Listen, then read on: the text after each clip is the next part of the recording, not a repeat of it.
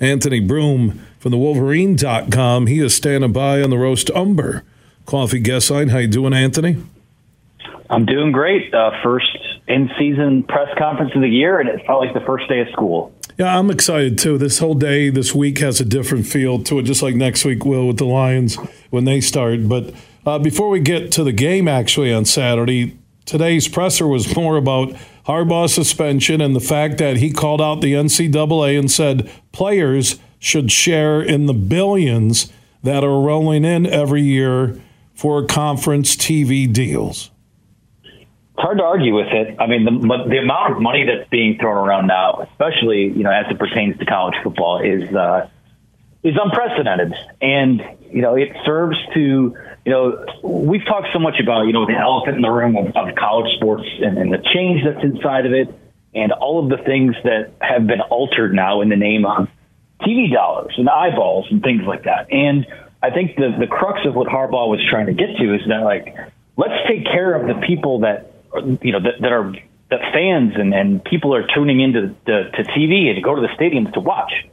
Take care of those players. Let's let's give them a piece of the pie. And and this isn't the first time he said that. I mean, he he's been on the record of saying that before. Um, but you know, in this the first week of his three game suspension, you know, when he walks to uh, he walks to the podium with a binder, a three ring binder, and, and opens it up. Um, you know, he's like like he's standing at the pulpit giving the Sunday sermon.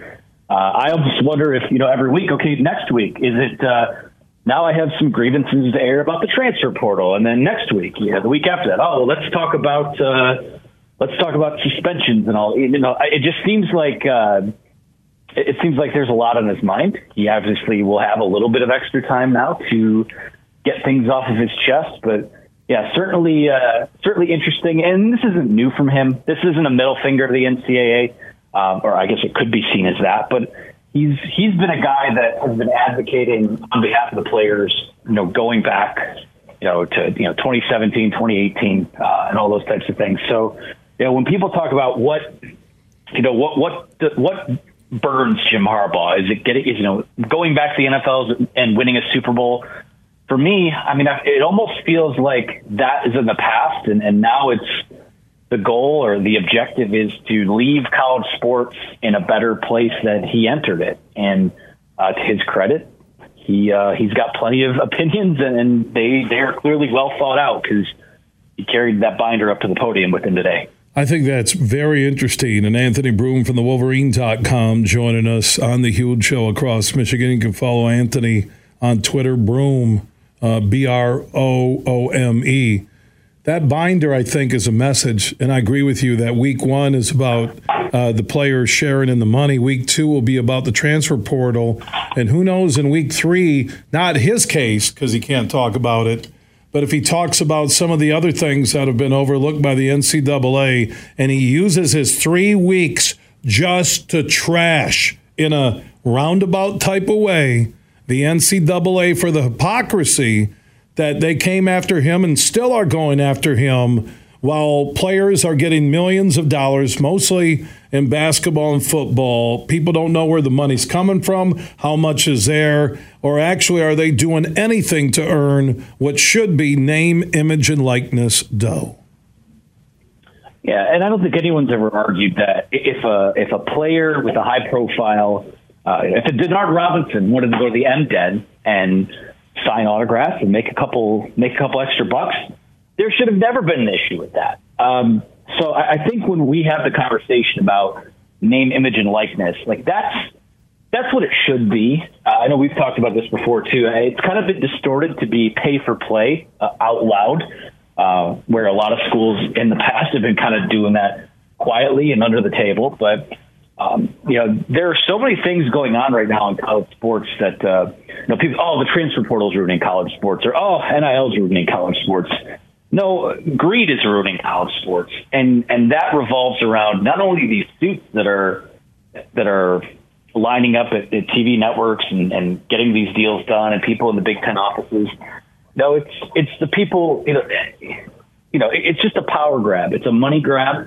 Um, So, you know, the, the fact that coaches can leave, the fact that Um, you know, there's always been all of these opportunities for everyone but the players to secure their future. Um, you know, I'm all for I'm all for player empowerment. And to Jim Harbaugh's credit, I mean, a lot of what he said on Monday was, listen, these are just my opinions. This is the opinion of the University of Michigan. Isn't, you know, it's nothing more than how I feel about it. But these are kind of what he sees as the elephant in the room issues. And I know there are other coaches that, that feel the same way. And, you know, to his credit, he's kind of been at the forefront of stuff like N I L and the transfer portal and, you know, making sure that his players are taken care of. So, um, you know, he has no issue or no, no problems being the first voice on an issue or a topic like that. We'll see if other coaches follow. But now that, you know, in terms of how he feels about profit sharing and those types of things, now that that toothpaste is out of the tube, I am curious to see who steps up next, if anyone. Uh, but I know that he's not alone in feeling that way. Good point. Uh, N C double A going after Harbaugh and Harbaugh going back after them. I love it. Uh, interesting week one presser today. Uh, beyond Harbaugh and the suspension, and we know everything about that. We have our opinions. What about that first opponent in East Carolina Saturday at the Big House? Yeah, I mean, it's a game, a team that won eight games last year, and and listen, they, you know, I know what the analytics say, and there, there's no reason why Michigan shouldn't take care of business in this game. I know the dynamic's going to be a little bit different with Jesse Minter leading the way this week, but um, you know, uh, coaches and players that we talked to today both kind of, you know, it's not uh, no no one's being overlooked, and that's something I'll give this, this program credit for is they do a really nice job of taking things one day at a time, one week at a time. Kind of just handling what's what's ahead of them. Uh, players and coaches we talked to today made mention a few times about how this is an East Carolina program that has typically snuck up on people and has pulled off some of these big upsets in the past. So uh, they're not being taken lightly. Uh, obviously, I think they you know they lose quite a bit from you know what they brought to the table last year. Uh, Michigan. Uh, last I checked, I did a piece earlier today on the website about E S P N's win probability for each of Michigan's games. I think it was somewhere around ninety-four, ninety-five percent that mm. Michigan should win this game. I mean, listen, it's uh, this non-conference is probably going to look a lot like last year's did in terms of the game results. I'm interested in seeing how the coaching uh, dynamics work out. Um, you know, still uh, probably a few more position battles to sort out over the next few weeks, but uh, you know, maybe they win these games by, you know, thirty-three, thirty-four points instead of, you know, the forty and fifty point blowouts that we saw last year. But I do think they'll be ready to, to go. I think this team is kind of just hungry to get back out there after how last season ended. And uh, I expect it to be a continuation.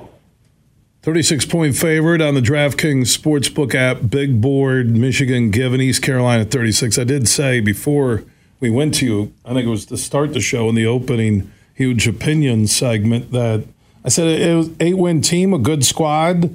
Michigan isn't going to keep J J out there for four quarters unless it's a, a game nobody sees coming. So I, I don't know about that number. I, I, I again, Michigan's defense is solid, but what about the backups? I, is this going to be fifty-two ten? Is this going to be, you know, thirty-five ten? I just don't know until we see this squad.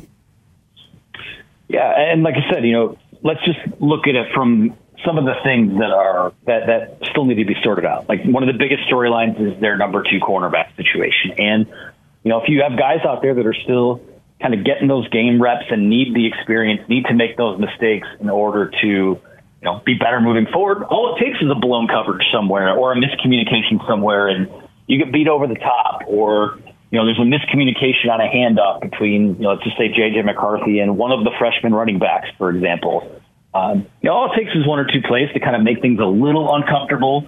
Uh, but when you look at, I, I think the most, the biggest thing for them is I think they're just going to, they're just so much better in the trenches on both sides of the ball. I think typically, you know, if you have a couple missteps in a game, uh, that's football. That's what happens. It's not always perfect. And that's why, you know, you have film and you go back in the lab and you correct things. But, you know, when you're as good up front on both sides of the ball as they are, eventually water finds its level, and then uh, you know teams teams as good as Michigan will will pull away. So I know there's always a lot of talk about, gosh, well, you know, uh, there's you know I know they're ranked number two, but they don't really get tested, and you know what are we really going to pull out of it? Really, the only thing you can pull out of it is if things don't look very good.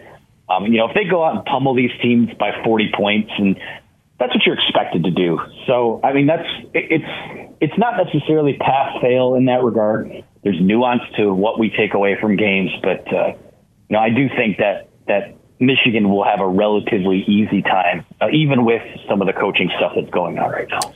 Anthony, always good to hear your voice. We'll get your game prediction uh, later in the week. Thanks for your time here on The Huge Show across Michigan.